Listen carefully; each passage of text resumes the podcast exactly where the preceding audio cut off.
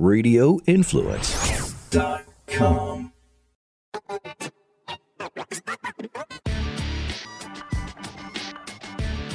Welcome into the midweek edition of the MMA Report podcast. I'm Jason Floyd. Of course, that is Daniel Galvan. Appreciate taking time out of your day to download and listen to this episode of the podcast, whether you're listening to it on the podcasting platforms. If you're listening to podcasting platforms, uh, rate, review, subscribe really does help us out a lot. Or if you're watching this show on YouTube, be sure to smash that thumbs up button. That really does help the algorithm out as I really just look at that TikTok algorithm every day and going, "Good Lord, TikTok, are you just literally, uh, you know, just watching my phone know what exactly is going on in, in my life?" But uh, Daniel, good. We're here on a uh, recording this here on a Tuesday evening. I was in Tallahassee this past weekend, and you know, Daniel, um, there's something I've realized. First off, we go to this area called called College Towns, where all the bar, you know, the bars are at right by by Doak Campbell Stadium. First bar I walk into, I go, "Fuck, I feel old." Yeah, time is a cruel, cruel mistress, man. It and yeah, going to a college town, even me, you know, I'm still in my 20s, but I would still kind of feel like the person who graduated high school coming back a year later. It's just if you're not in your early 20s, bro, then why are you even there? But you're there so you can buy around for people and, and out drink everyone and maybe even beat them in some darts. Did you at least have a good time? Oh, I had a great time. I was up there for my niece's 21st birthday. She's actually graduating from FSU uh, here in two weeks. I'm actually, I'll be back. I'll be back in Tallahassee on Cinco de Mayo weekend, so that'll be fun. uh, Cinco de Drinko, as the kids say. Yeah, yeah, that'll be that'll be a lot of fun. And uh, shout out to your liver for working overtime this past uh, these you know over a four week period. Yeah, yeah. I went out last night, and you know, as the Lightning blew that game last night. But uh, but yeah, man. You know, the other thing I, I noticed, my, my big takeaway is uh, the young people, the, the young fellas out there, they're wearing like John Stockton shorts at this point. Oh, it's the chubbies, the the high the high shorts is what's cool. yeah, apparently okay. that's what I'm like. Yeah, no, I would not be rocking that. I, no, no. Yeah, I agree with you. I don't love my legs. They're they're they're they're meant to be hidden. I'm a pants type of man. Not even shorts. I don't even do shorts, but yeah, the high shorts is not my style. But I do see these cool cats go at it. But you know, we host an MMA podcast. We don't know fashion, right? Uh, Who's the most yeah. fashionable person in the MMA world? I mean, who?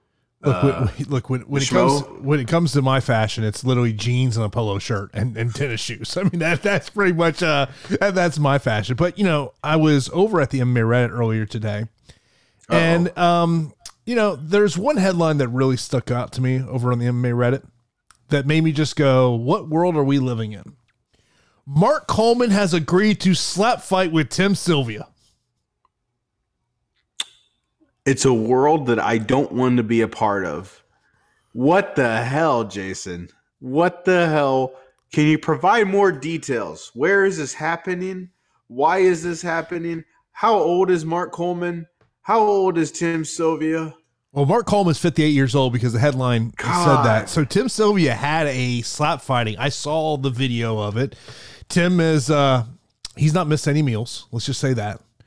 And uh, and then of course I also saw when we're talking about uh, we'll talk about the, we talk about the Dana White version of Power Slap. Uh, yeah, multiple uh, of those uh, competitors uh, received a suspension for uh, PEDs.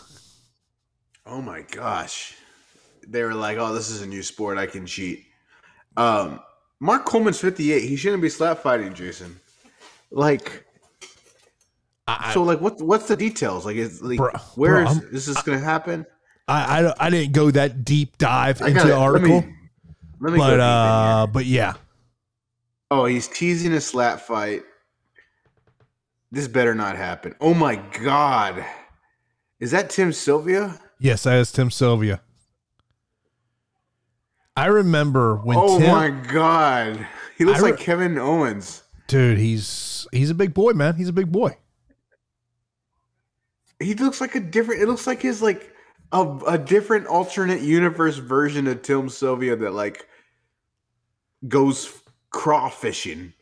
Um, he actually looks younger now than he did like when he was fighting in Affliction. I think. Mm-hmm. But uh, yeah, will I be watching Mark Coleman and Tim Sylvia? No, I won't be watching. I feel like I would be participating in like, you know, some type of crime because again, I think once you hit 40 years old, you probably shouldn't be doing slap fighting. There's just too much guaranteed damage to your brain. Oh, no doubt about it. Uh, the other thing I saw, which was kind of interesting, it came from the Spinning Backfist Twitter handle.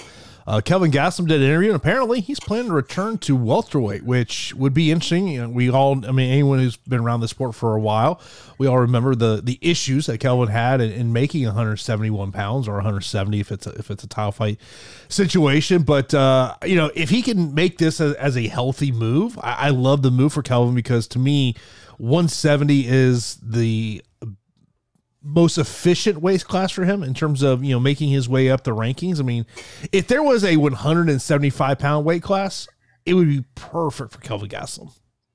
Yeah, I think it would be great for him. He really had a lot of struggles with that weight class, so I hope it works out for Kelvin. But if you had to ask me, do I think he's going to make weight every single time he fights at 170? I'm not going to say yes the track record just isn't there, and I'm worried about that happening. But if he's able to, that's probably the one thing that could help him go on a really great run. We saw him in his last fight fight pretty well. It was kind of a return to form for Kelvin, but you still compare and contrast Kelvin Gastelum with Adesanya, uh, Whitaker, Cannonier, Dricus. You can't really talk yourself into him becoming a middleweight champion. At welterweight, it does appear to be a whole different ball game. But for Kelvin, as he's kind of in the second part of his career, he's got to really make sure that this weight cut does not drain his abilities. And to be frank, because of his history, I don't think that's going to be the case. By the way, I don't know if you uh, you saw this. Speaking of, of middleweight, so Dana White uh, was it Sun Saturday Sunday announced that Whitaker and Dricus Du Plessis are going to take place at UFC 290. Did you happen to see what Israel Adesanya tweeted? What did he tweet? So he quote tweeted Du Plessis' tweet, which uh, it said, uh, "So you say I haven't earned my title shot yet? Hold hold my beer. Watch this." And Izzy quote tweets and says, "Please win." Oh my gosh, that is a fight I want to see. These two dudes hate each other. I don't think Dricus is going to be able to get past Whitaker. To be honest with you, I mean that's not a bold take, right? Anyone that saw his last fight saw that he's got plenty of holes, right? And the guy he just fought didn't perform too well this past Saturday. So it it would be a stretch. But the thing about Dricus, the man hits really hard. He does have lights out power. And he is going up against the Max Holloway of 185 and uh, Robert Whitaker, who is now to me a guy who's kind of like an uncrowned championship level fighter that's kind of going to be on the peripheral because we've already seen him square off with Izzy so many times. But yeah, uh, yeah Adesanya is uh, he he went to Brandon Royval's school of social media with that one.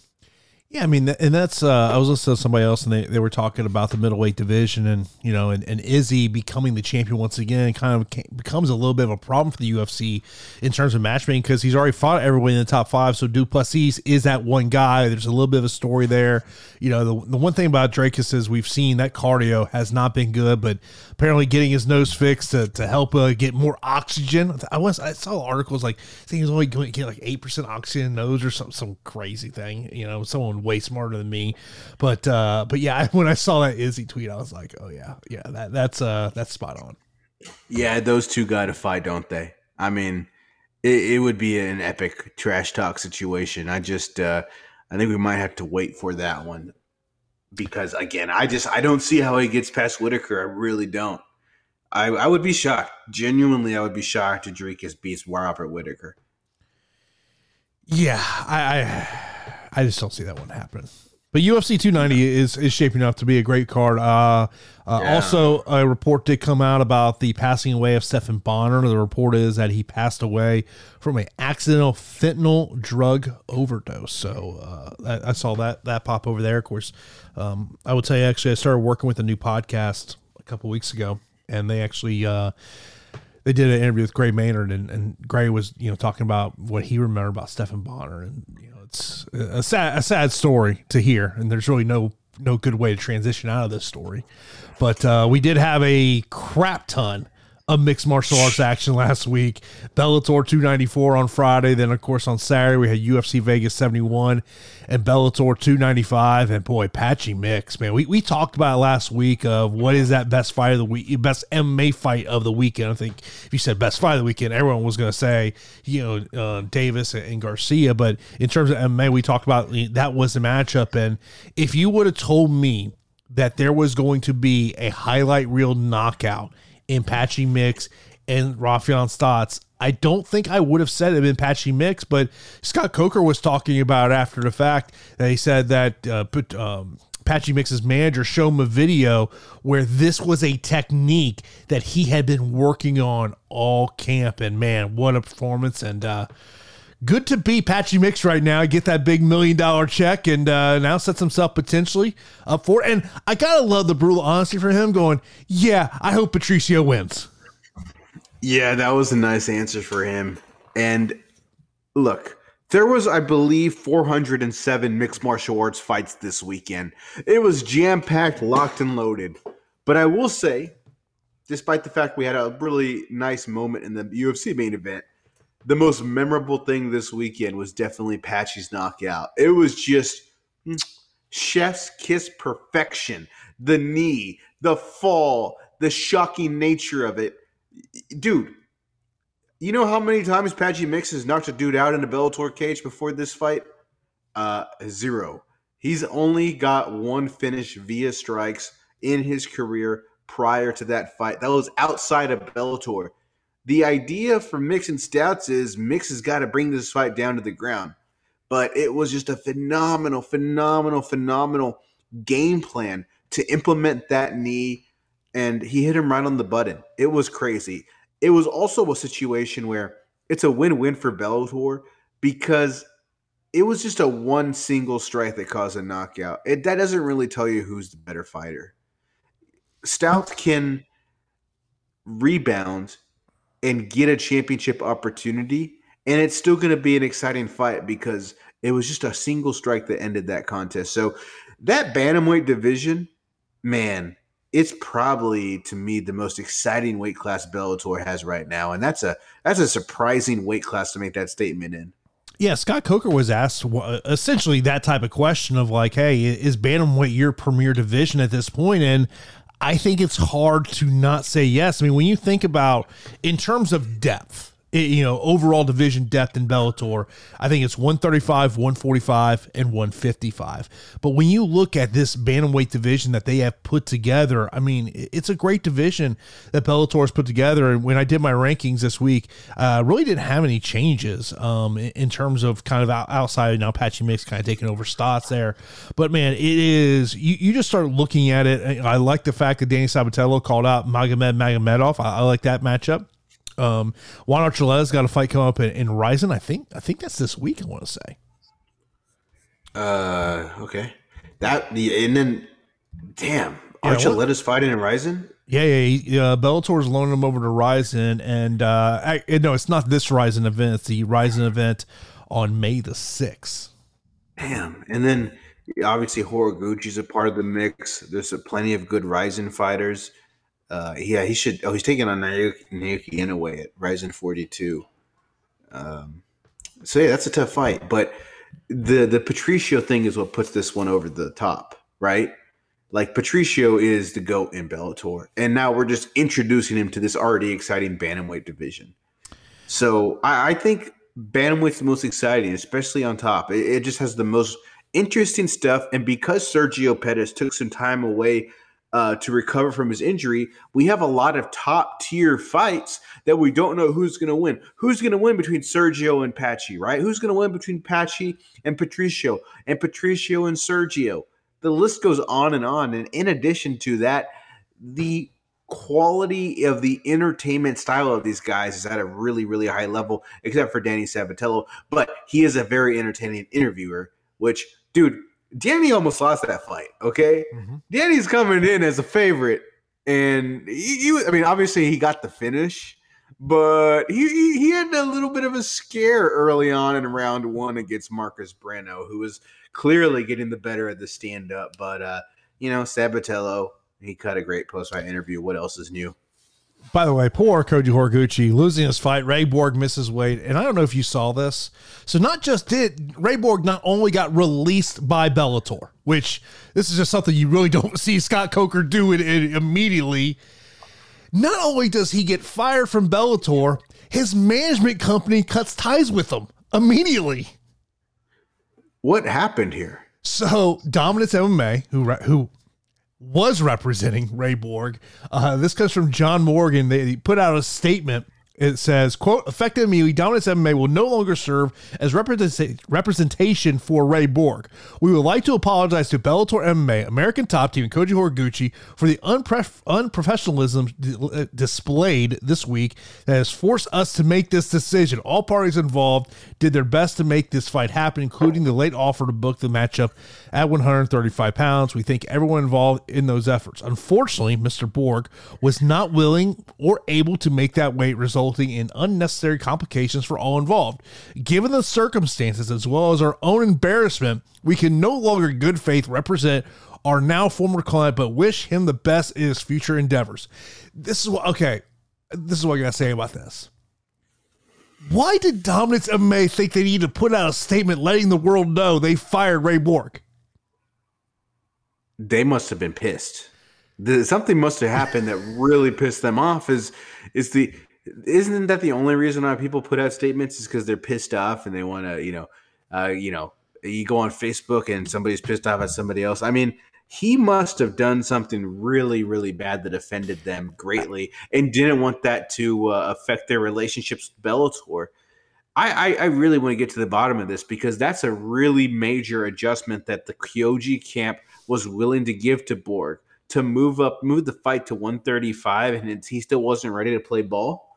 Yeah, I mean, so I, wonder what caused this. I saw an interview on, I want to say it was Friday, uh, that Coker did with, I want to say it was Matt Erickson of MMA Junkie. And it was basically, it sounds like initially when it got moved to a catch weight of 130, then it became clear that Ray was not going to be able to make 130. And then they went to Koji Horiguchi and said, Hey, would you fight him at 135? And basically, Coach was like, Yeah, I'll fight him at 135. He just, he just wanted to fight. And uh, but yeah, just it's it's it's one of those situations of like I get why the management company you're pissed, but I'm like you could probably just do this not in a public light because really, I mean, for Ray Borg, I don't know really where he goes from here. At this point when i saw that i just kind of uh, i laughed over there. Um, you know i think obviously the other big i think takeaway from the bellator events has to be about women's 125 pounds. It, it did not you know i would be i would love to have been a fly on the wall when Bellator is going to Liz Carmouche on Thursday about Deanna Bennett not making weight, the fact that she elected to fight, she's quote unquote defending her title, but if she loses, then the title becomes vacant. We all know she goes on and gets that submission fourth round, but was not looking good for her in that matchup. Then her longtime training partner, friend Ilima Macfarlane, she gets a very close split decision win against Kana Watanabe on Saturday night, and uh, it really it sets all this up and and Ilima has talked about this for like I feel like a year that like this is her dream way to end her fighting career even though she did say last week of yeah I don't know if I can believe myself that I'll actually retire but it, it makes all the sense in the world. Um, you know to have that fight in Hawaii makes all the sense in the world. Scott Coker did note that the venue they've been going to is going to go under uh, some reconstruction.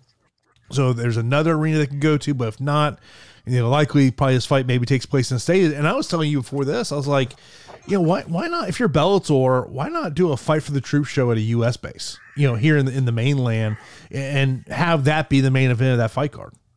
Look, that'd be a a great main event for the troops. It would be a compelling story for Liz Carmouche, and that's what she needs. She hasn't had a compelling opponent in her Bellator run this would be a compelling opponent, a great story, and the troops deserve it. So if they can't do it in Hawaii, I'm all in. Liz Carmouche is, is pretty cool. For her to still put up her championship on the line mm-hmm. shows she's a warrior, a true martial artist. She didn't have to do that. Obviously, um, Bennett would, wouldn't be able to win it, but Liz could have lost it. And by God, Jason, she nearly lost it against Ilima-Lei Macfarlane. I mean, excuse me, against Deanna Bennett. Bennett straight up out wrestled Carmouche throughout pretty much the entire fight until Carmouche was able to counter and, and lock on that arm triangle, showing the skill of a champion. But it wasn't the type of fight that really made me think, oh, Liz Carmouche is one of the best 125ers in the world. Mm-hmm. It just wasn't. That being said, she's had performances like that before this one that makes you think she's one of the best flyweights in the world. I think a fight against Ilima-Lei will offer her that opportunity. I think it's a bad matchup for Ilima-Lei Macfarlane. I don't think Ilima-Lei is going to be able to go out there and wrestle with Liz. Liz will dominate that aspect of the fight. And Carmouche's stand up is getting better, even though she's having issues with kind of keeping her head just there, not really moving it.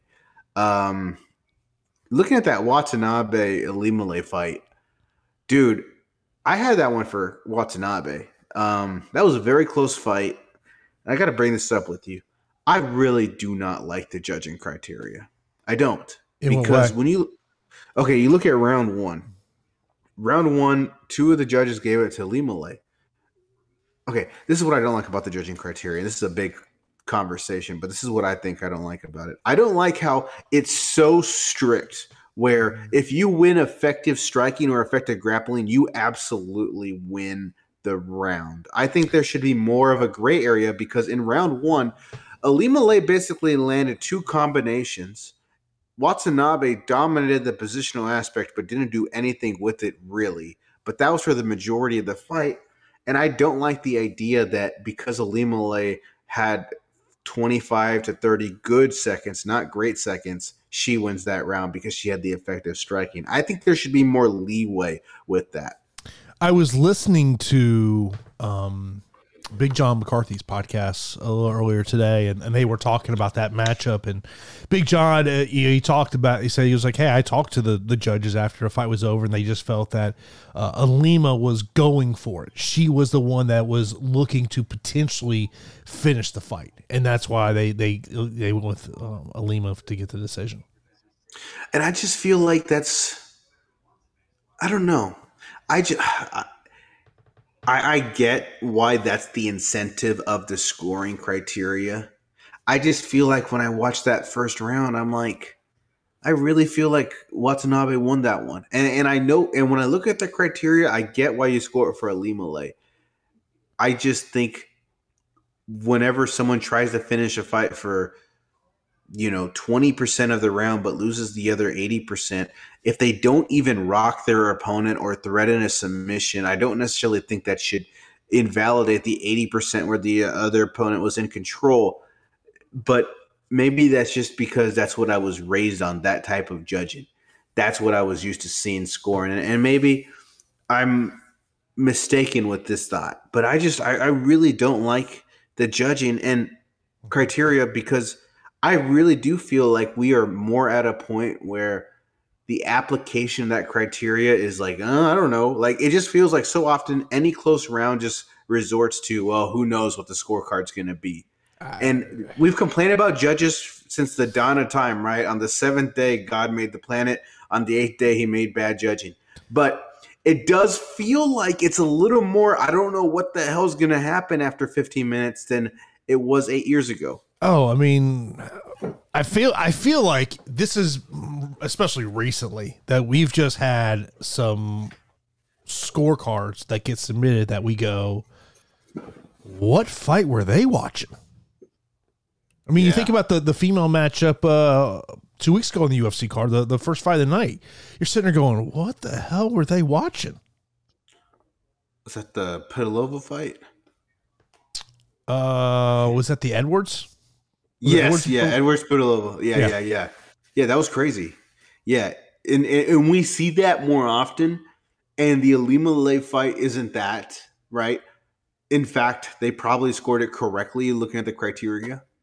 But we do get more of those. I don't know what the hell they were watching type deals, and it's not something that's going to change, right? I I would be interested to see what the next change in judging will be, because I don't think what we have now is what's going to be set in stone for the next 20 years. I, I, think there will be an adjustment.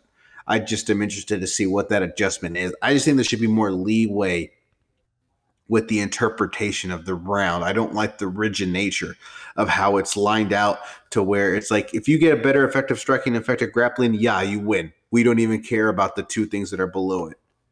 I, I really think those three things should cage control. Um, all those three main topics should all be considered as one, not one. Then we look at two, then we look at three if one and two are close. as much as we want to see stats change, I, we we could be here twenty years from now. We're still going to talk about how judging is awful. And and part Yeah. of it also is, and You're you right. not not trying to come down judges, but there are times where sometimes you wonder about their their viewpoint from where they're sitting in the cage. Was there maybe something that they didn't see that that maybe we saw in a different way? Uh, I'll say this: guy give uh, kudos, my guy Alon Cruz, Tampa's own, uh, getting the win there against Bobby King. Uh, kudos there. Also, let me ask you this: so Sarah McMann wins her Bellator debut. She talked about post fight. She goes, "I'm not 22, I'm 42, so I, I I'm not trying to play the long game here. I, I want Cris Cyborg next." If I'm Scott Coker and you bring back Cris Cyborg, I guess that's still kind of a question mark. She's still in the part of the rankings, which is kind of interesting. Should it be Sarah McMann or Kat Zingano? If I'm Scott Coker, I probably book Cris Cyborg versus Kat Zingano because I think Sarah McMann got a better chance of beating Cris Cyborg, Yeah. and I would rather have Cyborg fight Zingano and then McMann rather than fight McMann and then no longer fight again. So, look, also uh, Zingano will probably be a more entertaining fight. Um, McMann is a much bigger threat for Cyborg. I mean, she, she- McMann performed really good against Blencowe. I mean, she she did, and she has the ability to dethrone Cris Cyborg. That is, um, it's a fight that wasn't on my radar, and it's another person introduced to the featherweight mix that makes things interesting. We know Sarah's a 135er, but still, the idea of Sarah McMann as a challenger for Cyborg and as a challenger for uh, Kayla Harrison, it, it adds another name to the mix, and I would be more prone to pick Sarah against Cyborg than than Kat. I think most people would. I mean, all you got to do is talk yourself into Sarah going out there and looking to take down Cyborg to win the fight. For Kat, I just don't know where that path to victory is, other than surviving a barrage and coming in in the latter part of the fight with the come from behind win because of her cardio. You know, we, we've been talking now for a couple minutes here about what happened last week, and really, I mean, we haven't even touched on Sergey Pavlovich going out there and getting that first round victory there against Curtis Blaydes. And uh, you, you talk about MMA social media and just hilarious. I mean, how about Sergey Pavlovich just slinging the sh- the uh, the slots right before he's going to head to the Apex to fight Curtis Blaydes in the main event? Dude, that's uh, I'm here for it. I'm I'm digging Sergey a whole hell of a lot. He's just slinging some slots, and he's swinging some punches against one of the best heavyweights in the world and putting them down. Bro, Pavlovich is the real deal, man. Straight up. Who who does do you believe Pavlovich provides more of a threat to Jon Jones than Stipe, or do you think Stipe is a bigger threat to Jon Jones? I would say Stipe because I have a lot of questions about Sergey and the wrestling side of this game. I, I wonder how much of it looks kind of like way the Ciryl Gane fight looked. Um, you know, that's why kind of you know the game plan of, of Curtis Blaydes really. I mean, even though we only saw three minutes of this, it just I don't understand what kind of the mindset was there. I mean, I, unless you're unless unless Blaydes' mindset was like I got to show the UFC that I'm not. um a guy who's just going to wrestle f you for you know 25 minutes. I, I want to show I'm an exciting fighter, but it was this clear path to go out there and win. I mean, look, and ever since Sergey lost his UFC debut against Alistair Overeem, this guy's been on an absolute tear. He's won five in uh, six in a row in the UFC, all in the first round. It's just amazing. And for Curtis Blaydes, like you know, he's he's like I, I think he's in this position where he's still one of the best heavyweights in the game. I, I, there's not a doubt in my mind about that. But like to me, he's but he's also probably a guy that's going to knock off a lot of rising prospects. Yeah, he's almost in the Bellator zone. He's almost in the Bellator zone, right? The same place that Ryan Bader and Corey Anderson found themselves. He may find himself because he's good enough to put away a lot of these dudes, but Yeah, Sergey's stand up is just a whole different ball game. I mean, Sergey's stand up is very uh it, to me it's more concerning than what Stipe can bring to Jones, but you bring up a good point. The good thing for Sergey is he was able to defend Blaydes' one takedown attempt in that fight, but it's not like it was Curtis's most valiant effort. He was already losing the stand up and it was a desperation takedown attempt. I don't know if I'm willing to grant Sergey Pavlovich all American status quite yet. Um, I'm still excited for this dude though. He he uh, he has great hands. I mean, just phenomenal hands with with really strong power, and he has a very aggressive approach. So I'm just all in on, on this dude, and I don't think it would be crazy to think he can become a, a, UFC heavyweight champion. I would say he's more of a threat to Jones than Stipe, largely due to the fact that I'm a big believer that Stipe is certainly a bit past his prime at this point. It is why I'm kind of gravitating more towards Pavlovich as a potential Jon Jones stopper. Because I will say Jones and Sergey on the feet, that's a bad, that's a problem for Jon. Obviously, Jon has the ability to bring him down, but Sergey and Jon on the feet, I like Sergey's chances. By the way, I want to give uh, some kudos to Amy Kaplan being the reporter who asked Bobby Green the question. And uh, when we talk about uh, interesting post fight comments in a, a post fight press conference situation where uh, Bobby just walks off. F it, F it. I just want my money. Well, he certainly let it be known. This is a guy who came in with like fifty thousand dollars in bills in the pre-fight press conference, and now he's concerned about money. Um, okay, so Bobby, here's the thing. I get being emotional, but Bobby's totally wrong here. Uh, Bobby is totally in the wrong with the uh, the result. should have been a no contest as it was in his fight against Jared Gordon. What happened was an inadvertent headbutt rocked Jared. Jared got on his back and Bobby on top, standing over him, landed strikes till the fight was over. Okay, Bobby said that Jared was throwing up a triangle choke, which shows he was still with it. That is complete BS. Sure, Jared wasn't completely knocked out after the headbutt, but he wasn't looking like Kron Gracie at ADCC there. He wasn't defending very well. And the only reason why he was down on his back like that was because of the headbutt. Lord only knows how messed up he was. The no contest was the only decision. Bobby looks like a bad sport for how he's talking, but I also can't blame a guy who maybe thinks he got a first round finish and then is sudden is celebrating and then he's in the cage only to be told, "Hey, um, you're not getting that win bonus. And, and that's the crappy part about MMA pay is the fact of, you know, you're not guaranteed X amount of dollars. You know that you're guaranteed, and you're trying to, you know, as some guys say, you know, I'm not just looking for that second check. I'm looking for that third check, you know, for, for that fight of the night bonus. And uh, I also, I will say this: I, I think that I understand the criticism that that Bobby has for the commentary by Paul Felder, and I think it's and this is i mean look and it's always going to be a problem for the ufc of when you have their broadcasters that have relationships with other fighters and it's well known the relationship that paul felder and, and jared gordon have I, I, think that's one of those situations where probably the ufc should have done a better job and, and maybe not put paul felder in that spot and have somebody else in that role as opposed to having paul working that night yeah, it would be good to to really be on top of that, to really look at the fight card and be like, which guys shouldn't do this show. That would be nice because there is that conflict. I will say this. I don't understand this whole fighting with your hands down thing. I really don't. I, I've heard people explain it. You keep your opponent guessing, yada yada yada. I think it's it's not great. I think it's not a great game plan. All right, how many champions have we seen do it other than Anderson Silva? Um, I, I just Jason, call me antiquated, but keeping your hands down to me isn't a great approach to the fight game. I I would agree with you.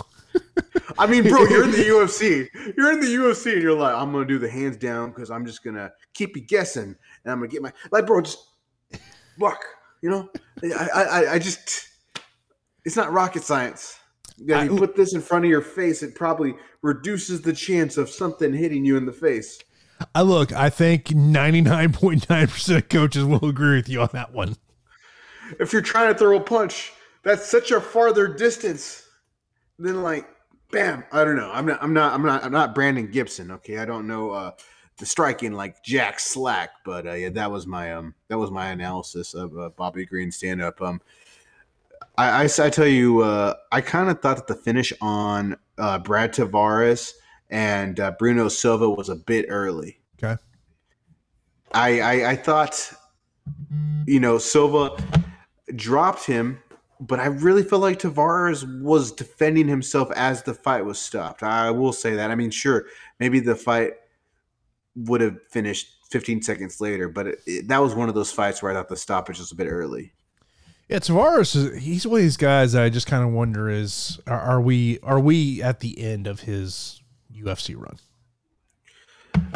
Uh, I I feel like it's possible. He didn't look too bad in his last fight but we already mentioned that he's one of the most longest tenured dudes in the in the octagon, and he did look pretty bad against Bruno Silva. But it also Bruno's a tough dude. He's one of the heaviest hitters. But yeah, I mean, I don't think Tavares is going to go on this magical run and and, and challenge for the uh, you know middleweight championship. I, I do think he's on the back nine for sure. Yeah, no, no doubt about it. Uh, by the way, uh, anything else uh, stick out to you about this weekend's fights?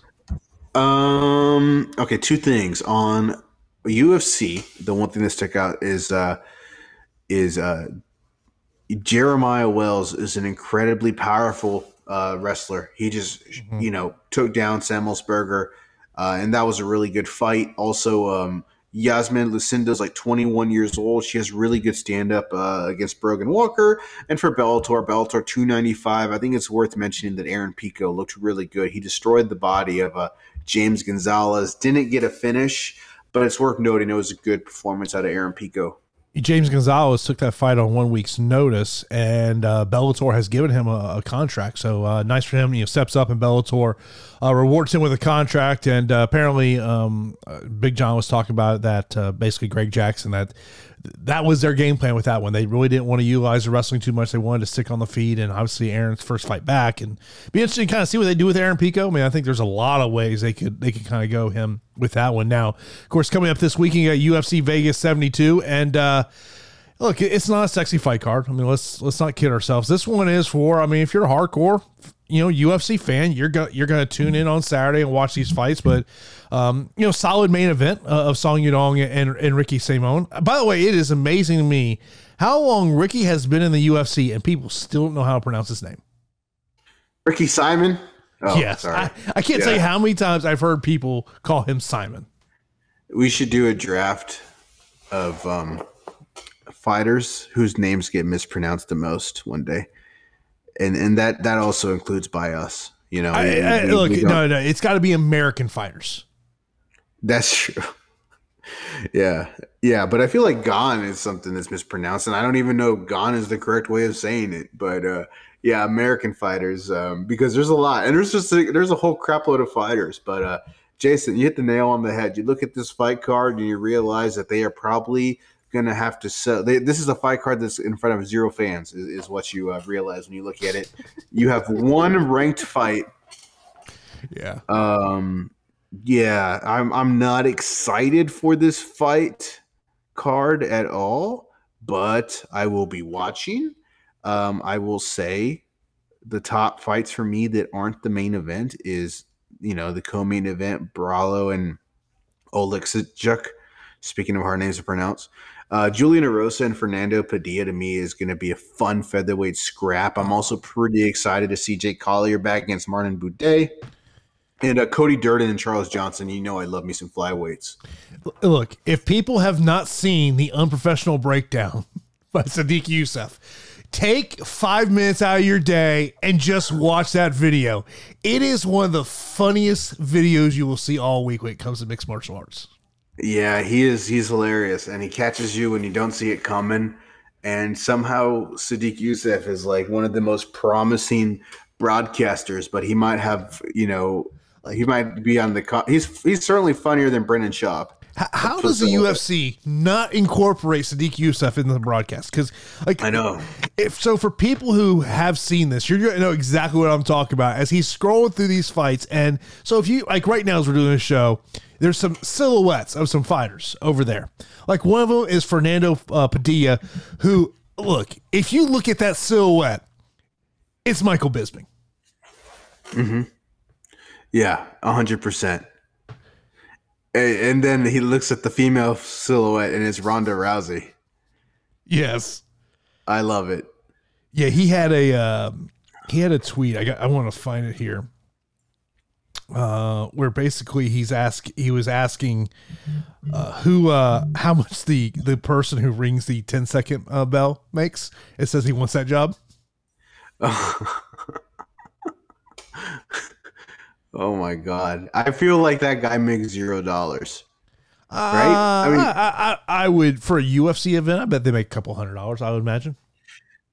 I guess so. I mean, uh, I I don't know. I've never thought about that person. Is that not just like a? Is that just not like the odd man out, like the official who's not refereeing? Is he not just on Uh, the side? It's a commission. per- it's a commission. It's a commission person. Damn. Are they the? How many commission people are at like a UFC event? You think? What are the different jobs? Well, you got obviously you have the judges, the refs, you have the inspectors. So for people, to, uh, inspector would be like think think of someone you you see walking out with a fighter. That's the inspector, and the inspector basically is around the fire the whole time.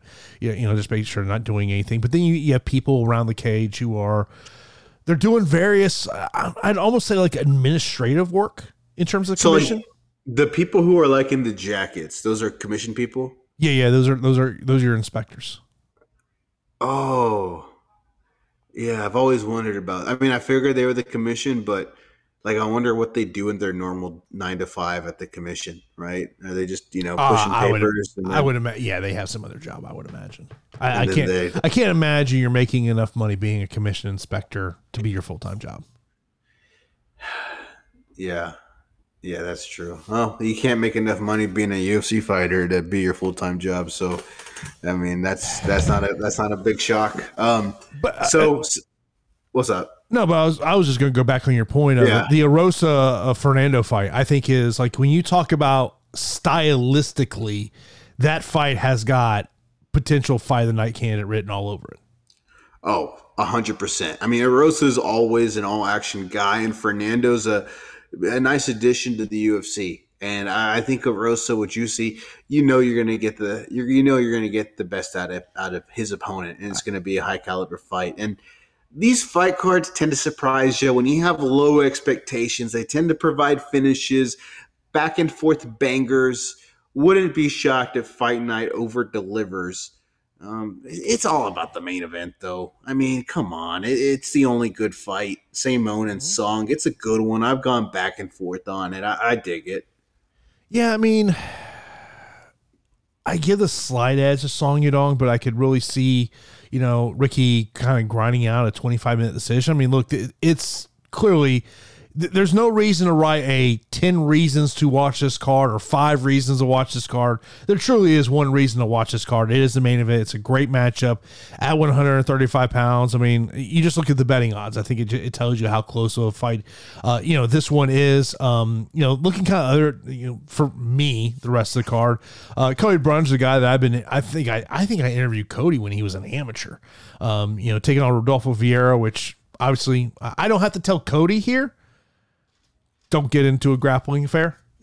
Yeah, yeah, yeah. I think the game plan and the, and the preparation is pretty s- clear for Cody Brundage. Yeah, I mean, I'm, I'm not telling him anything he doesn't know. I mean, yeah, obviously he's got to keep that fight, uh, you know, there on the feet. Uh, you, you mentioned about that that flyweight matchup between Cody Durden and Charles Johnson. Cody Durden's kind of a guy I've I've kind of really just betted against, and the guy just keeps getting wins. Charles Johnson, a guy that I've known now uh, for a couple years. Uh, Brian Kelleher, which I want to say I saw that he noted this is his last fight on his UFC contract. So um, if the fact that the UFC hasn't offered him a new deal appears, uh, that probably tells you where where it's going here uh, with Jerry Newsom. But like it's it's not an exciting fight card. It's not a fight card that gets me to say I want to stay home on a Saturday, even though I'll probably be home on a Saturday watching the fights. But um, it, it's just not an exciting fight card for me. No, it's a one fight fight card. It, it is, and I'm excited for Song and Simone, but that's all about it. I, I'm going to Simone in this contest. I just love Ricky's clinch and grappling ability. to go along with the stand up. I mean, Song to me is the better stand up fighter in this fight, but uh, I like Ricky over the long haul. So I'm going with Ricky. Uh, and of course, uh, some other things happening in mixed martial arts. What Nate else? Diaz is uh is uh, now facing charges in New Orleans. Um, why why do why do people want to test fighters in these public scenarios? That's that's my only question. And like the fact of Nate never throws a punch, just locks him up in, in a choke, and then just puts him on the ground. I know that video was wild. You like see the video of Nate's got him in the guillotine choke. It pans away to the crowd, and you come back, and the dude's just looking like a like he's out of it, and he looks ridiculous too because he's looking like Logan Paul. But uh, yeah, I uh, I don't understand. I mean, look for reals, like Nate's got to chill out. Like I don't know what caused this fight to happen, but you are a mixed martial artist, right? You could kill most people with your bare hands. Maybe it's true self defense. I don't know what happened. I feel like Nate's the type of guy that's not going to take crap from anybody. So even a small slight will probably lead to him putting you in a chokehold. You know, I don't know if he's someone who takes the higher road um, when someone talks some crap to him to the streets, and and that's what makes Nate and Nick Diaz some badass dudes. But uh, yeah, I think um, I think he's you know got himself some legal trouble, but uh, if he does get some legal trouble, I know a great way he can pay it off, and that's by fighting Logan Paul. I mean, excuse me, Jake Paul, uh, which is what he will be doing. So, um, you know, the second biggest boxing match of the year behind Ryan Garcia and Gervonta Davis coming up. Yeah. Uh, I, another thing I I didn't mention this in the rundown, but this article I saw earlier today over on MMA Fighting, the 2023 MMA draft. Which 35 fighters would you build a promotion around? So, uh, the first pick, which was uh, a pick made by BKFC, no shocker, Conor McGregor. I mean, no shocker. One championship, the first pick, Jon Jones. Okay. PFL was up next. I don't think I would go with this as the third overall pick to build a promotion around because I, I kind of I wonder about this fighter's marketability. Francis Ngannou. That is not what I would pick number three. Um, By and it just No. by by the way, the fourth pick was Bellator going Alexander Volkanovski. I could see that. I would. I would say I would put Adesanya over Vulcan and Ngannou though. Yeah, so then the UFC got the last pick in the first round. And once again, incredibly talented fighter. I just don't know if it's a fighter that gets fans truly excited, you know, to sit, you know, to to fork over eighty dollars, Islam Makhachev. Well, I think at some point you gotta you gotta go with Islam, right? Like he isn't the most marketable fighter, but he might actually be the best fighter on the planet. He doesn't have that case yet, but with a couple more lightweight championship wins, which isn't an unrealistic thing to expect, Islam may very well be the best fighter in the world. But he, yeah, I, I, I see what you're saying. But at this point, you're either looking at Islam or Brandon Moreno or Aljo or Leon or Cejudo or Yuri. Um, You're missing Those are you're, kind of the fighters- name. uh, who? Kayla Harrison, um, Nunes. Uh, uh, who am I missing? Hamzat Chimaev. Yeah, you're right. You're right. That's Ham, uh, by the way, Hamzat went in, in the second round of their of their draft. Yeah, and he's got the most upward trajectory. It, it's not crazy to expect him to to get a championship around his waist. And you know, you look at you know, you look at Nurmagomedov and Bellator. I mean, that's another name you got to think of. AJ McKee is another name you got to think of. You know, Kayla Harrison does have that name value. At what point do you take Max Holloway? Um, I wonder who are some of those like not top five fighters you would look at that could eventually become a, a champion. Who are those names you're looking at? Yeah, I mean, like, look, I when I start thinking of like down the line, I just, I'm just gonna pull up the UFC rankings and, and say some names that maybe stick out to me. Uh, I just have, I'm just having Like- like, okay. I'm, I'm looking at 145. How about Ilia Topuria? Yeah. Well, would you, would you pick Taporia above or behind Bo Nickal? Below. Yeah, because Bo Nickal's gonna go high, right? That guy's got like jackpot upside, you know. Oh, oh, who do you pick first, Bo Nickal or Paddy Pimblett? Ooh, That's like the ultimate battle of name value versus talent level. That's a tough one, ain't it? I think I lean Bo because I have I I wonder about when Paddy doesn't have the right stylistic matchup of how he fares. I think it's a tough one. I don't think Paddy's going to fare that well in the long term UFC run. But I do know with Paddy, he's going to give me big business for his next two to three fights. With the Bo Nickal, there's still that uh, like that question mark of well, what happens if he gets exposed? Paddy's way, a more sure thing. Did you see the the headline with Paddy Pimblett this week? No, I did not. What happened? This is over bjpen.com. Paddy Pimblett snubs idea of rekindling friendship with Ariel Helwani. Quote, he tried to ruin my career. Damn. Damn. I feel like he's kind of misremembering what happened. Like, But like, look, like this. This is a note to every fighter out there. This version of Ariel Helwani, as the kids like to say, he keeps them receipts. Yep. And he doesn't he doesn't care, bro. He is willing to to I mean, who's yeah. Who who and I enjoyed this version of Ariel. It's fun. It, it's fun. I mean, it is uh, he keeps the receipts. He did he did win 10-8 against Paddy Pimblett no matter what the judging criteria was. But uh, yeah. I'll give you another interesting name. If like you were going to make a bet on someone who could potentially become a superstar in the sport, it's a guy who fights next month in a UFC main event, Jailton Almeida. Yeah. He's really performed well. Who's he who's he going up against in that main event? Uh, Rozenstruik. Ooh. Oh damn, you know what we didn't do, which we should have done? Maybe we'll just have to do it next week. What's that? We I think we can still do it next week. We, next week we got to draft our fights.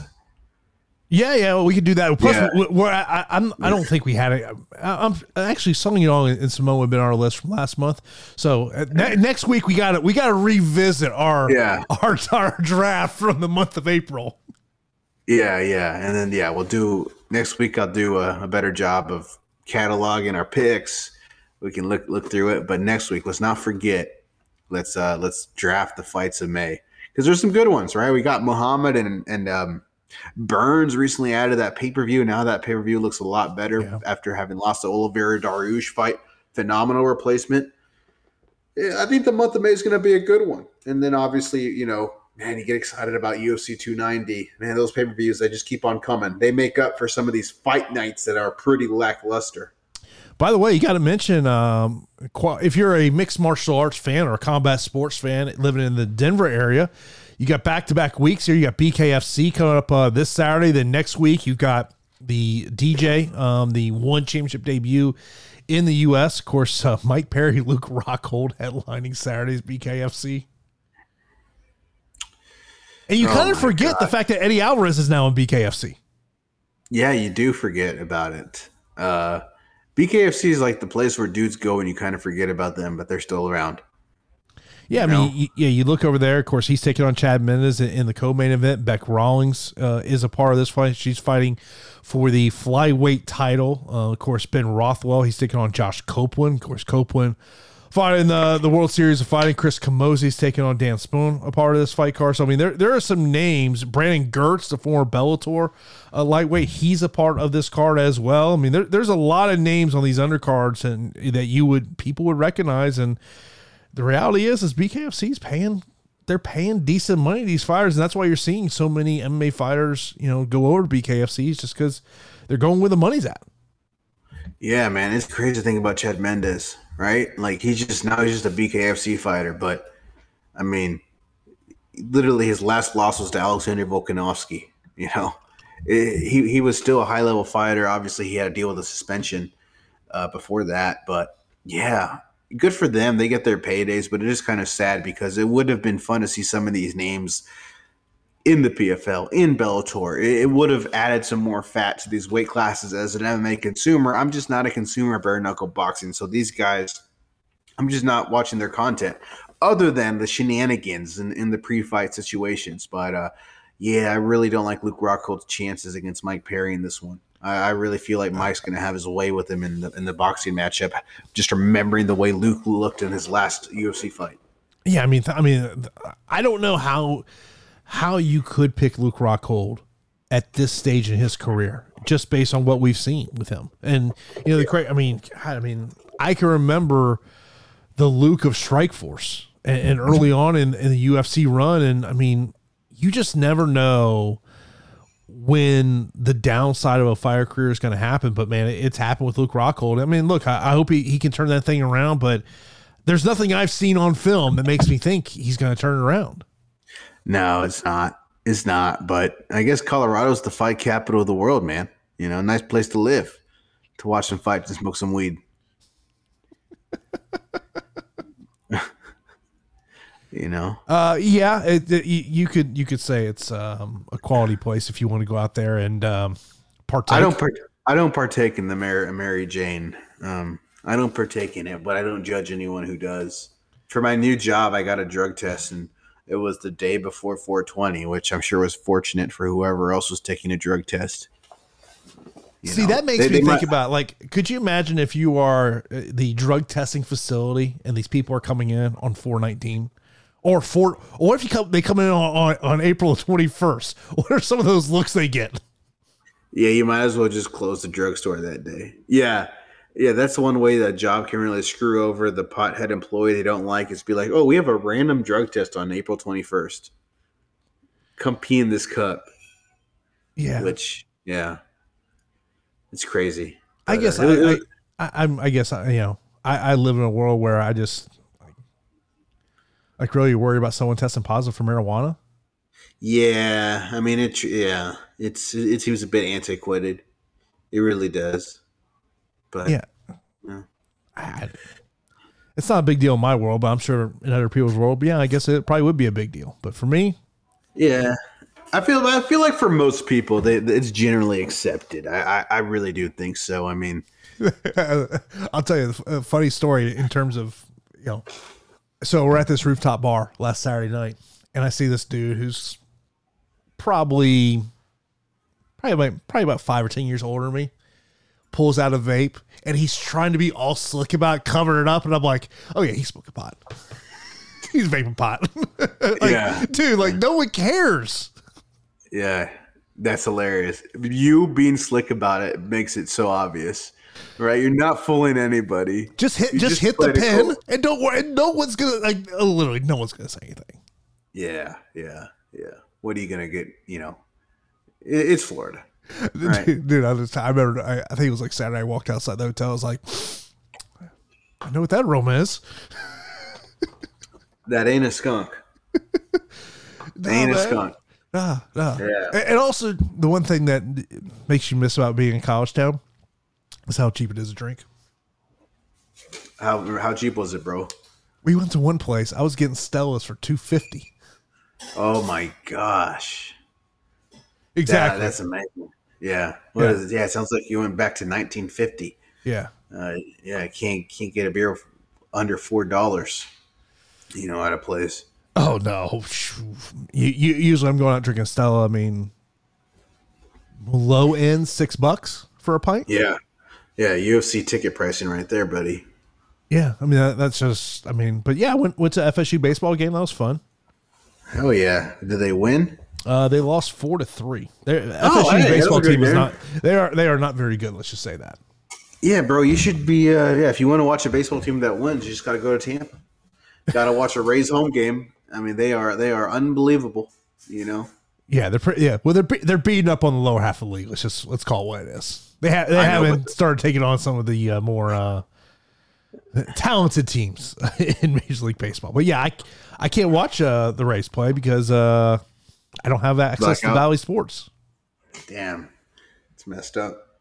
Yeah, it's I mean, the, the only Jason. time I only time I see the Rays play is you know if I'm out you know on a Friday or Saturday night or um, if it's a national TV game. But yeah, that's yeah. they're having the greatest start in the franchise's history, and you're missing out. Well, hopefully, hopefully your lightning can turn things around. It looks like my yellow stars are. You know, I know you guys would are down three one, right? Yeah, Or- yeah. I mean, we, we were up four. What was it? Four one yesterday, and ended up losing. yeah. And it just yeah, it went downhill fast. yeah. But I mean, Yeah, I'll it- say it, man. There's just there's playoff hockey. It's just it's so good. It's so good. I mean, Yeah, I- and like, honestly, I- you guys have had enough success. Yeah, I mean, look, I, I'm I'm much more a basketball fan than I am a hockey fan. But yeah, um, yeah, playoff hockey. It's there's nothing like it. Yeah, I think so far playoff hockey has beaten playoff basketball. The games have been a little bit better. You know, in the NBA, we've had a pretty good Kings and Warriors series. I mean, can, can can we not get? Do we need to bring in some uh, MMA referees to show these uh, NBA referees how to deal with groin shots? dude, how many effing groin shots have there been? There's been like five. That's not even an exaggeration. There's literally been James Harden, Joel Embiid, Dillon Brooks, Draymond. I think was involved in two situations. What's going on with these guys, man? Do they need to wear the iron cup that Joe Rogan loves so much? I feel like that's you know since we we only, we only get Joe Rogan, you know, you know what, ten times a year probably at this point Yeah. with UFC pay per views. I, I mean, good lord, it's like there was a time where if you said the Joe Rogan drinking game, the what, what was it? What was it? The Thai cup we kept talking about? It was the Muay Thai cup. The Yeah. Muay Thai cup. It was metal, and it would you'd break your foot if you kicked it, so people wouldn't kick it. Ridiculous. Yeah, there, there's there's so many. Yeah, I mean, Yeah, there's so got to many be there has got to be someone on a listening audience that could come up with the UFC pay per view drinking game. Yeah, Like free the free. take take a shot every time Joe Rogan acts like the uh, the fight's over, the submission's over, and then the guy gets out of the submission. Take a shot every time Dominick Cruz is passively aggressively pissed off at the officials. I feel I, I feel like we have not had much Dominick Cruz on the UFC broadcast over the past couple months. Yeah, but he was on the show this past week, right? Yeah, but it just it, Yeah, it feels like he's just not a big part of the continual rotation. I mean, I think it's it, it's it's pretty clear to me. It's D it, it's it goes DC, Bisping, Felder, Felder. Cruz. Yeah, totally, totally. That's the hierarchy for sure. I mean, Cruz is at a point where I was hearing him and I was wondering who it was for a moment on the show. I almost thought it was Randy Couture. He kind of sounds like Randy a little bit, just a little bit. I mean, obviously they look completely different, but uh, yeah, Dominick Cruz is very, very ornery. He gets very pissed off real quick at things he doesn't like seeing happen. Like I can't even remember what it was this past Saturday, but something was pissing him off, and he wasn't having it. Oh, Oh, oh, this is what it was. Um, some it was a it was one of the women's fights, and uh, she put her toes in the cage, and the referee was like, "Get your toes out of the cage." And Dominick Cruz was like all pissed off. He's like, "What do you mean, get your toes out of the cage? What do you want to be flat footed?" Like, yeah, I was like, I don't know. It is it I is a part of the rules. You can't curl your toes up in the cage. I mean, that is part But of he- the rule set. I know, but Dom was like made it seem like um, it's impossible to not put your toes in the cage, and, and he was disgusted at the warning.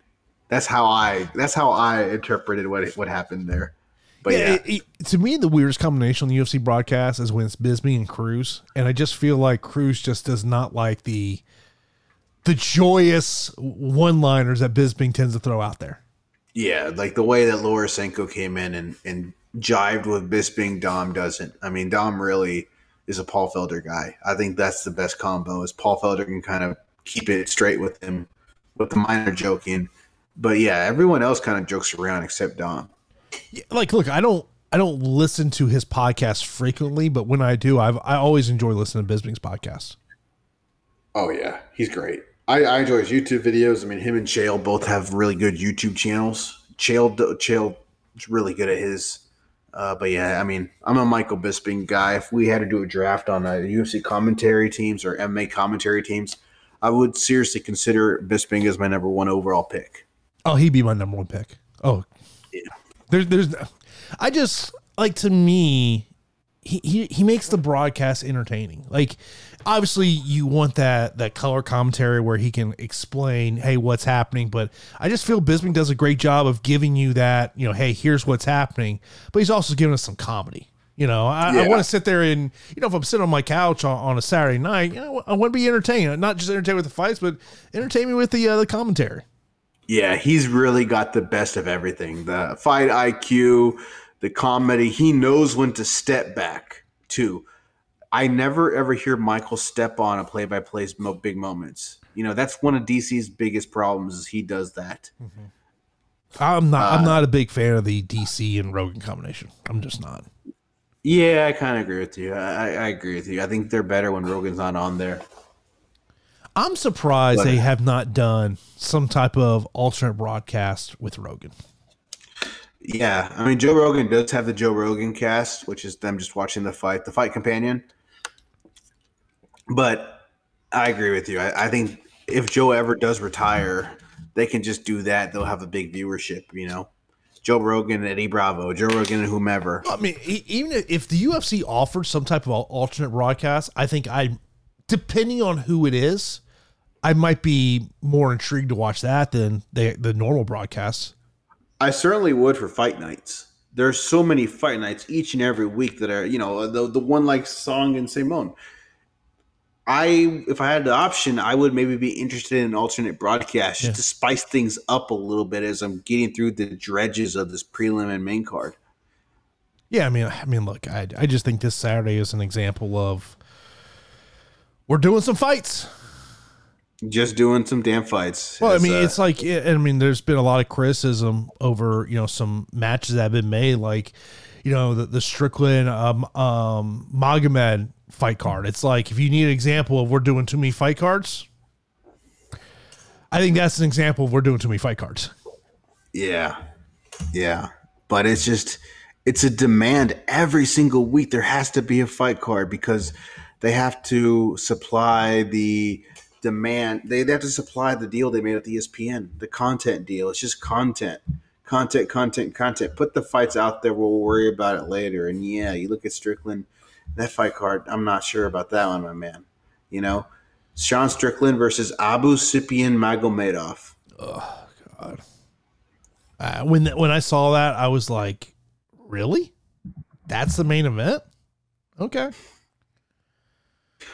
How many? Um. Oh, he's got one UFC fight. Yeah, he's got one UFC fight. Before that, wasn't he like one in three in his previous four or something like that? No, no, I'm talking about Magomedov. Yeah, the guy's fighting Strickland. Yeah, yeah. No, he in his in his last four, he's three and one. Okay. But But in his should, last, that, that should not be a main event. I'm sorry. That should not be Yeah. a main event. he does have a win over Sadabusi. So you know, watch out, Jason. Watch out, Wood. Watch out. You know, I know I know you're the president of the C fan club. you know, I'm starting to join after he got a finish. I'm starting to see the light on Sadabu. oh shit! Yeah, this was this was this is a lame this is a lame week for MMA. I'll be real with you guys, but next week it's going to be a lot better. We got a UFC pay per view. Hey, We're going to Aljo. talk songs, Damon. Yeah, Aljo and, and Cejudo. I'm Mm-hmm. interested I'm interested to see what Cejudo says leading up to this fight. I think that's gonna be very interesting. I'm interested to see what Cejudo looks like on the scale. I'm interested to see what he looks like on the scale. That's always been a mm-hmm. problem. And I know he's going to be at 135, but I still think it might be a problem for him. It might not be. It's a lot of time off. Cejudo does always say interesting things. I think we're going to have a lot of great conversations leading up to the fight. Yeah, and, and, sure. and it's you mentioned the Belal Muhammad and Gilbert Burns matchup. That that's a great matchup, great addition to. I mean, let's just be honest about it. It was a fight card that needed something to be added to give a little meat there on the bone. But we'll talk about that next week here on the podcast. Uh, I will have a podcast on Sunday. I'm gonna get that one out for you. Uh, of course, as always, appreciate everyone tuning in for this episode of the podcast. Of course, it comes out two times a week right here on the MMA Report YouTube channel and on your po- favorite podcasting platform.